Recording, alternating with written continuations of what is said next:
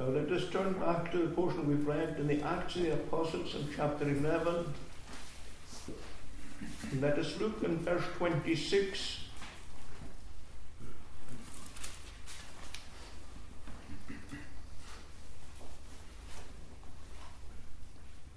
Then Barnabas departed to Tarsus to seek Saul. And when he had found him, he brought him to Antioch. So it was that the whole year they assembled with the church and taught a great many people. And the disciples were first called Christians in Antioch. Particularly that last sentence. The disciples were first called Christians in Antioch. These words in their context and as the Lord enables us. The church at Antioch in scripture in scriptural days, in the days of Paul particularly, is held up to us as an example of a living Christian church. And I would like to look at this portion today, therefore, as follows three strands of thought. First, uh, the origins of a church at Antioch. Then, secondly, the, the an epochal change that took place. And that is suggested, brought before us by the words uh, the disciples were called Christians first in Antioch. And then, thirdly, some of the features of a Christian church that are exemplified to us in this church at Antioch in the portion we've read and maybe a word of application at the end if time permits. And in that order.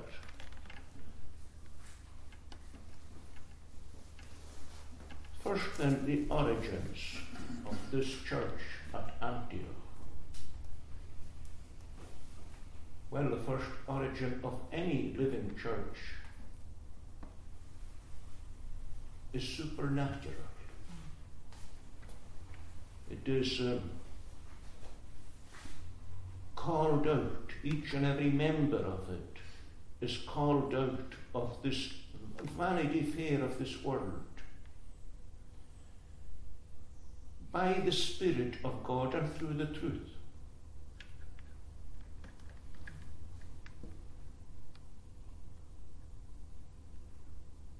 And that was the case in Antioch, as it must be in every church, as I've said.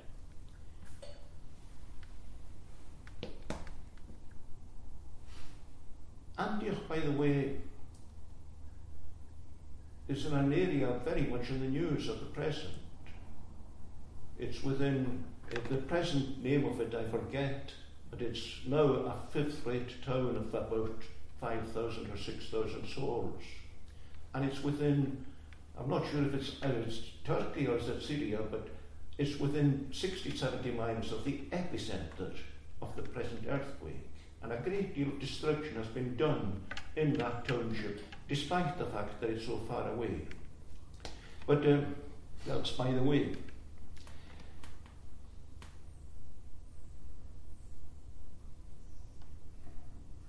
A multicultural area, and as you find often with multicultural areas, and the case in Britain itself today,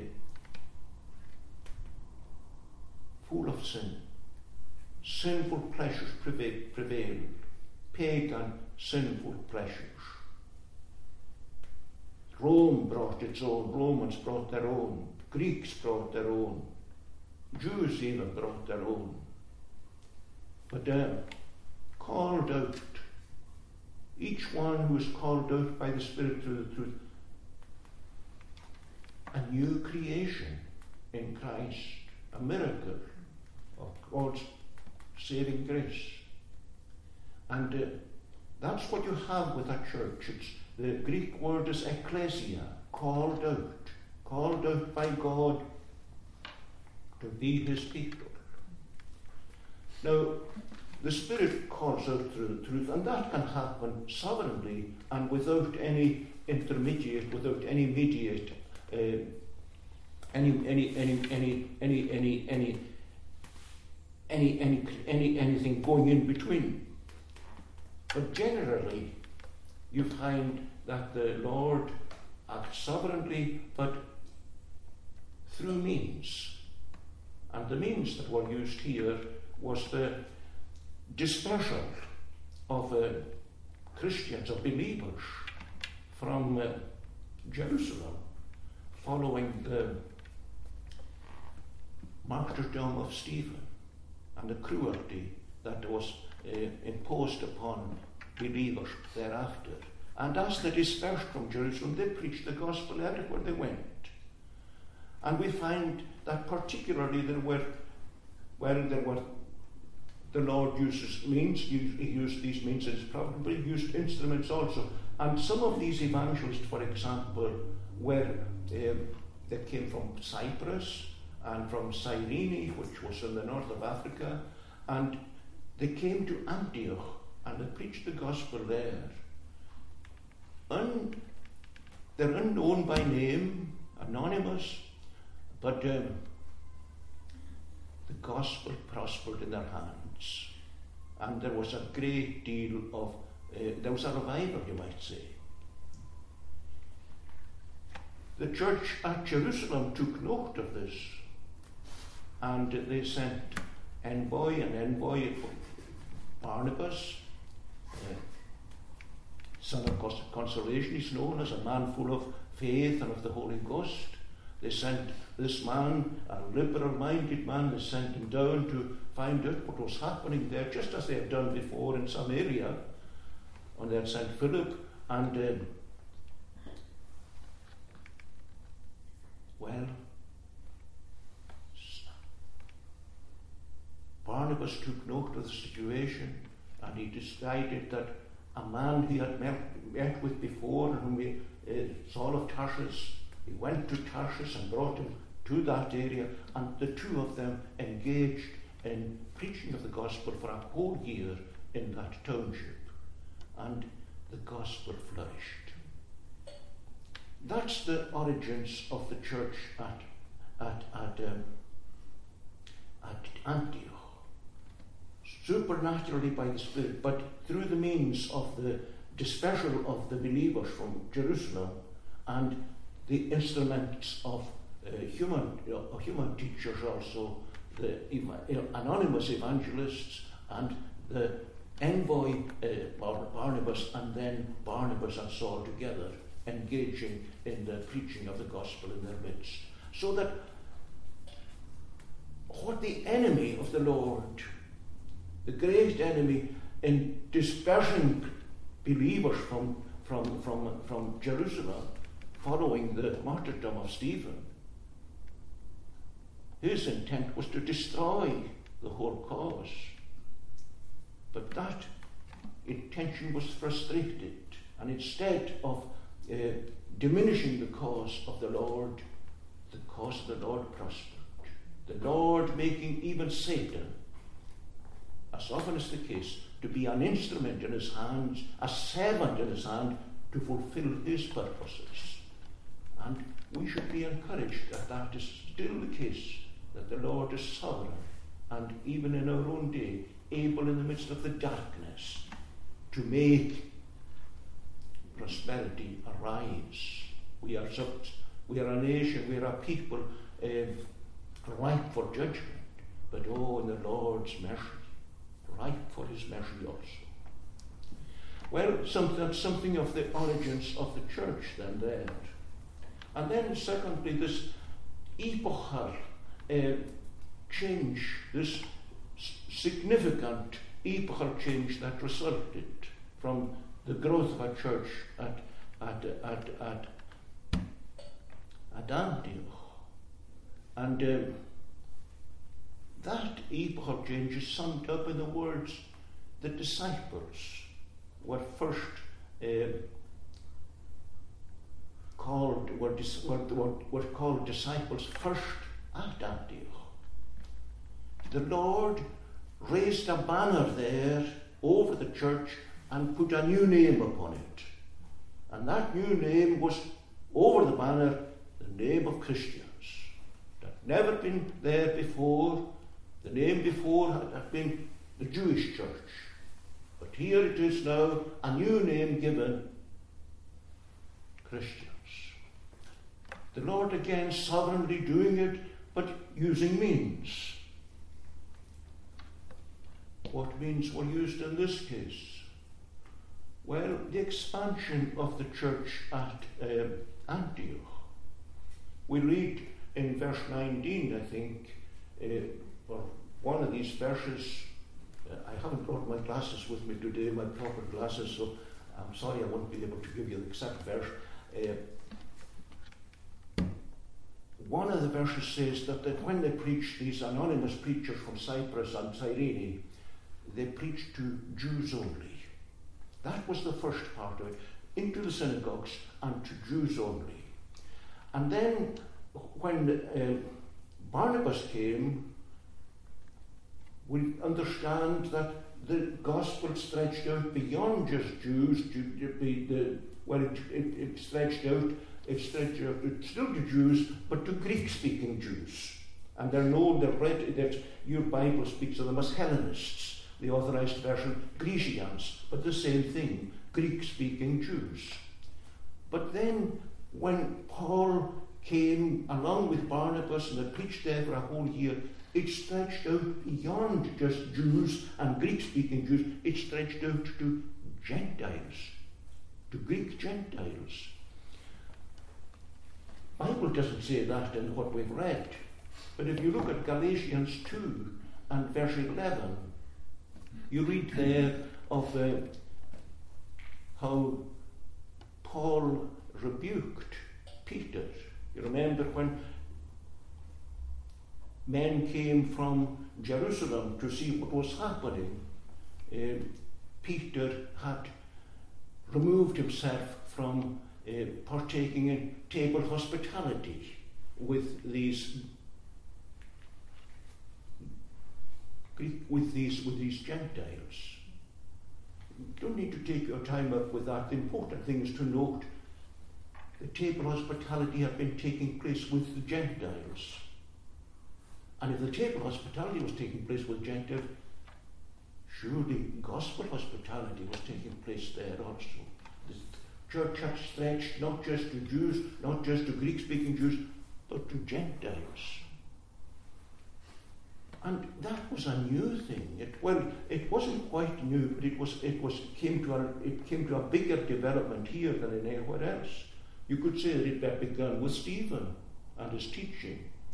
You could say that it had begun with um, what had happened with Philip coming to Samaria, particularly going down to uh, the desert area uh, to the Ethiopian eunuch. And you can see it developing further with the with, with Barnabas maybe, but particularly when Barnabas and Paul worked together.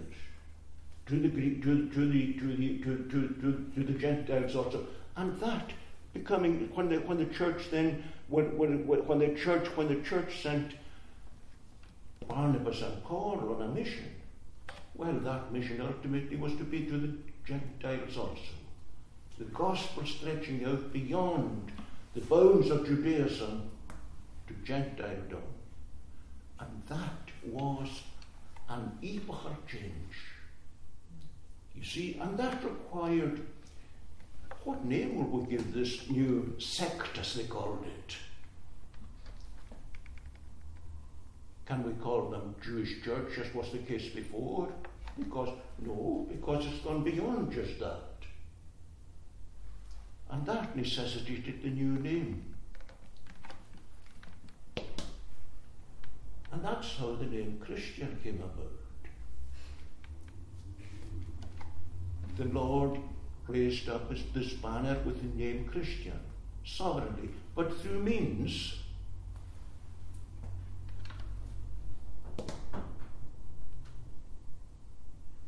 probably that name was given by those who were enemies of the cause of Christ.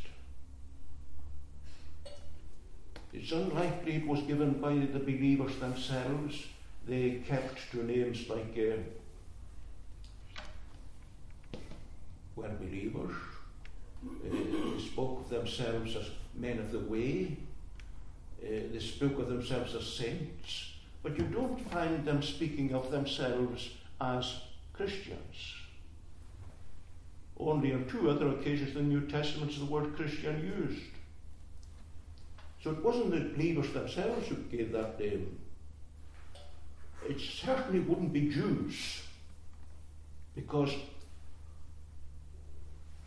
Christ means Messiah. And for the Jews to give the name Messiah to Christ, no, no, no, no. They still won't do it today. They're awaiting the Messiah. So it, it would have un, undoubtedly been given by enemies of the cause, probably by Romans, probably by uh, unbelieving Greeks. We don't know, but almost certainly by those who were opposed to Christ in a as a as a nickname, that that name was given.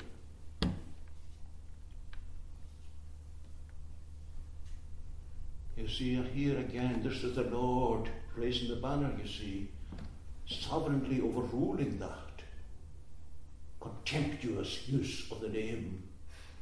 The believers themselves accepted it privately at first. As I said, the name is only used twice on, on two other occasions in the New Testament. And in one of them, undoubtedly uh, used by Agrippa in a mocking way also. Almost to persuade me to be a, a Christian.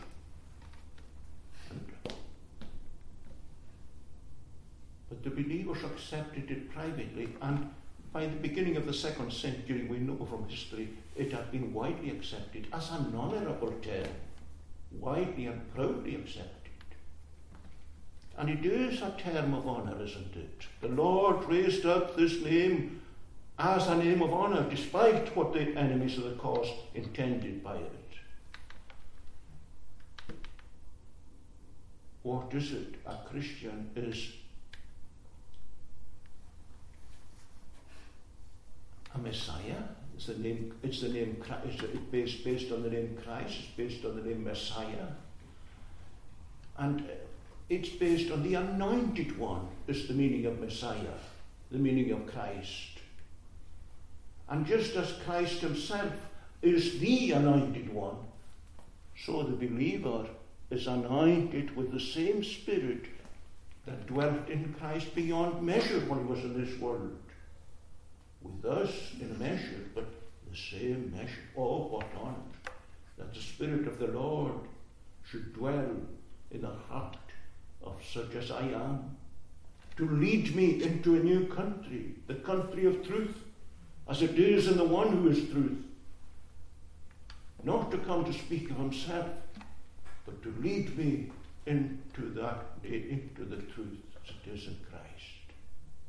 What honor indeed. And so, you see, a sovereign epochal change took place with this development of a church at Antioch. And now, thirdly and finally, some features of a Christian church, of a living Christian church, that are exemplified to us in this church at Antioch. Well, the first of these is undoubtedly Christ centered preaching.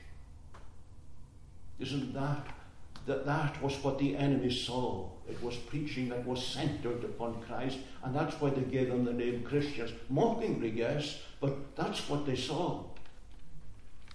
It was Christ that was the focus of the attention and of the preaching and of the teaching. That must always be the focus of our living Christian church. Christ in the glory of his passion, as God and man in two distinct natures and one person forever.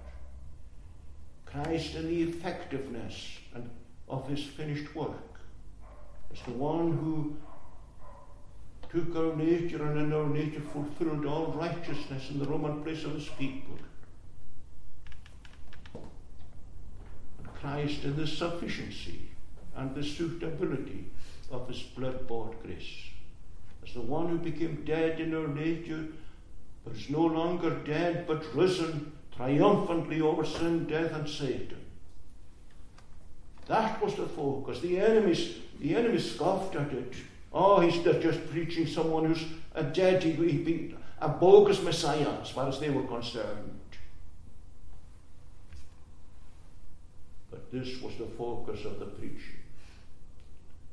Christ was the passion of the believers in Antioch. Christ must be the passion of the believers in Stornoway. Christ must be our all in all. Christ centered teaching.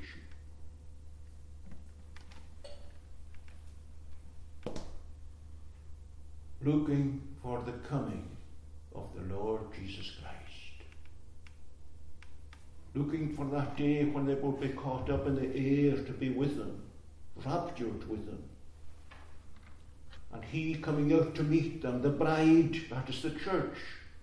And He, the bridegroom, coming out to meet them, to bring them into the consummation of that marriage. Forever and ever. They shall be brought with joy and mirth on every side into the palace of the King there they shall abide. Christ centered preaching. That requires, of course, also the preaching of our need as sinners. That Christ is there as the only mediator between God and His holiness and us in our depravity. Christ centered preaching was a feature Another feature that you find in the preaching of um, this Christian church was the brotherly care that was there for other parts of the church that were needy. Remember what we read about Agabus coming down to uh, that area, uh, being a prophet of the Lord and prophesying of a famine that was going to affect that area. And that became the case particularly with the mother church at Jerusalem. We don't know how, the, how that uh, famine came about, how that uh, neediness came about in Jerusalem. Maybe because of the same, same the, the cause that caused the, the, same cause that caused the dispersal of believers from Jerusalem after the death of, uh, of, of, of Stephen. But the fact is, uh, famine was there. And you find the church at uh, Antioch, this new church, this living church, preparing a collection to help those in need. That must always be a feature of the living church also. Care for one another. Yes, it goes beyond uh, bounds of the church itself. It must, uh, there should be help, for example, going to uh, the earthquake area in Greece and Turkey at the moment. But nevertheless, charity beginning at home and the cause of Christ being supported. That must be a feature. Another feature of the living church is the care for outreach. You find it, the mother church at Jerusalem, notice how it was careful, having heard of uh, believers at, at, at, at, at, at um, preaching of the gospel being prospered at, at, at Samaria, how they sent Philip there, and a revival developed. Uh, you find this, and of course you have here the mother church sending an envoy down to Antioch. Uh, Barnabas, a well chosen envoy, man full of the Holy Ghost and of, and of faith. And he reporting back, finding, finding what was theirs, there is growth. And he, oh, wisely choosing someone else to come with him, he had already met up with Saul of Tarsus and bringing Saul there also. This missionary concern, and that must always be a concern also. And then notice uh, as you go beyond that, a missionary outreach to the world, not just in a, in a wider sense. the church choosing the Holy Ghost, choosing for them indeed. As we read in chapter 13, uh, the Holy Ghost sending, calling upon them to choose two men. And under the leadership of the Holy Ghost, they chose Paul and uh, Barnabas to go on a tour. Now, on a, world, a worldwide tour, you might say, in that, those days, to bring the gospel in a wider sphere. A missionary concern must be there in the living church. These are some of the features of a living church. Uh, to see if I have anything else to add to that. Uh, spirit dependent prayer about it also. And you see that particularly in chapter 13, the very few verses we read in 13.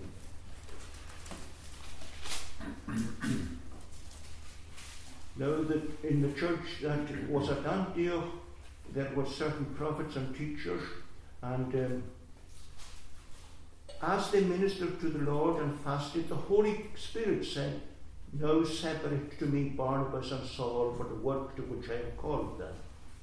And um, the Holy Spirit said that, and that may very well that that's, or that certainly happened independently. But nowadays, when that happens, it can happen independently. The Spirit can say that still, but usually it is through prayerfulness of the church. The church meeting uh, in, in, in church in, in church assemblies, uh, the church meeting in house meetings, and praying, praying for the leadership of the Holy Spirit through the truth, of course, to guide them as to what direction the church should take in the place where they are set. Now, that must be the case with your yourselves at Stornoway. A prayerful dependence upon the Spirit, seeking to know what is the mind of the Spirit in the truth to guide you as regards growth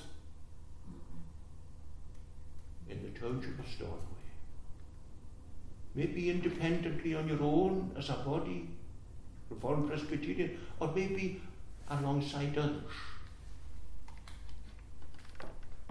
Working together as servants of the Lord in dependence upon the Spirit for guidance and leadership and working with that goal in mind that he might have the preeminence in all things. And then, thirdly and finally, uh, I spoke of the some features. Uh, no, we've already covered that. Another feature of the living church is the glorious hope.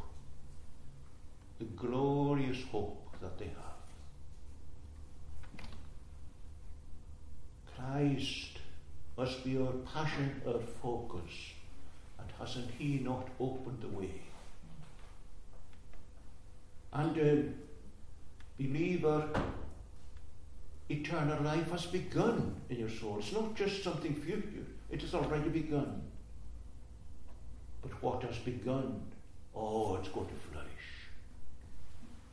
I already spoke of that today, of the raptures, when the church shall be raised up. On the day of judgment, I believe, but others take a different view. Raised up as the bride to meet with the bridegroom in the air, to be brought into his palaces, into that uh,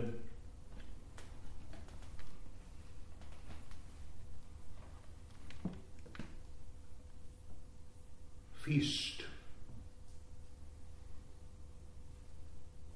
into that supper of the Lamb, from which there shall never be an arise, let us go hence, to be with the Lord, which is far better. or to be in Christ. Or to be in Christ, or to have this hope. or the awesomeness of being found at the last out of Christ without this hope. As those to whom the words must be depart. Can I cry out unto you? To look to the one who is still saying, Come unto me, all ye that I will give you rest. Let us pray.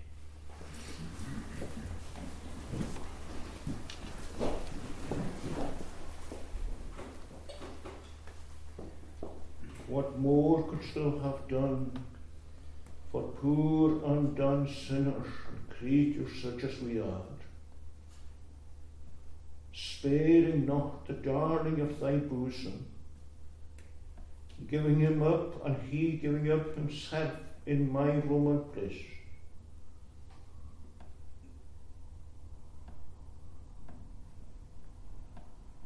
Oh, blessed be thy name, that it ever came into the mind of the triune Jehovah that even one sinner should be spared, should be saved, and that at such great cost. We look to the one who loved us all from all eternity. We look to the one who came in the miracle of the incarnation lovingly. We look to the one who gave himself a sacrifice for many. we thank thee that that sacrifice was not just through gritted teeth, not just uh, not just in letter only, but that he gave himself in spirit. That Paul could say, and every believer indeed can say, he loved me and gave himself for me. We thank thee that that love is not changed. We thank Thee that where He begins the good work, He will continue it. We pray that we would be working out our salvation, our sanctification, with fear and trembling, knowing that it is He that works in us to will and to do of His good pleasure. Receive us in our worship. Cleanse it of anything that was amiss and uh, bring it under the sprinkling of the shed blood. Jesus' name, Amen.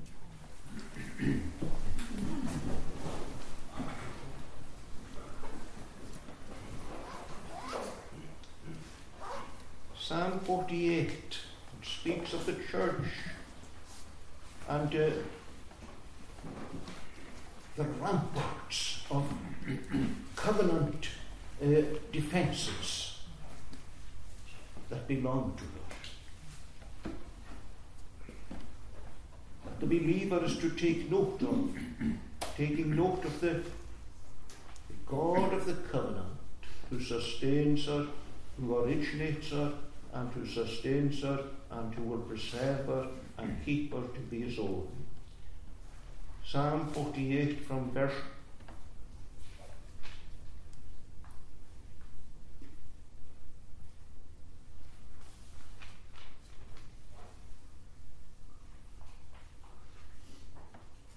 verse 12, from verse, from verse, um, what have I doing? 10. 10. From verse 10. O Lord, according to thy name, through all the earth thy praise, and thy right hand, O Lord, is full of righteousness always. And notice these words walk about Zion and go round and mark at bulwarks well. The bulwarks are in the God of the covenant.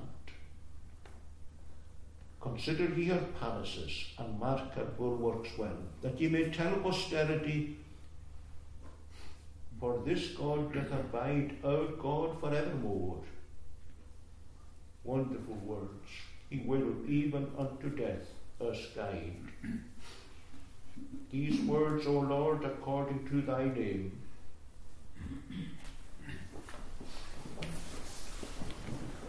O Lord, according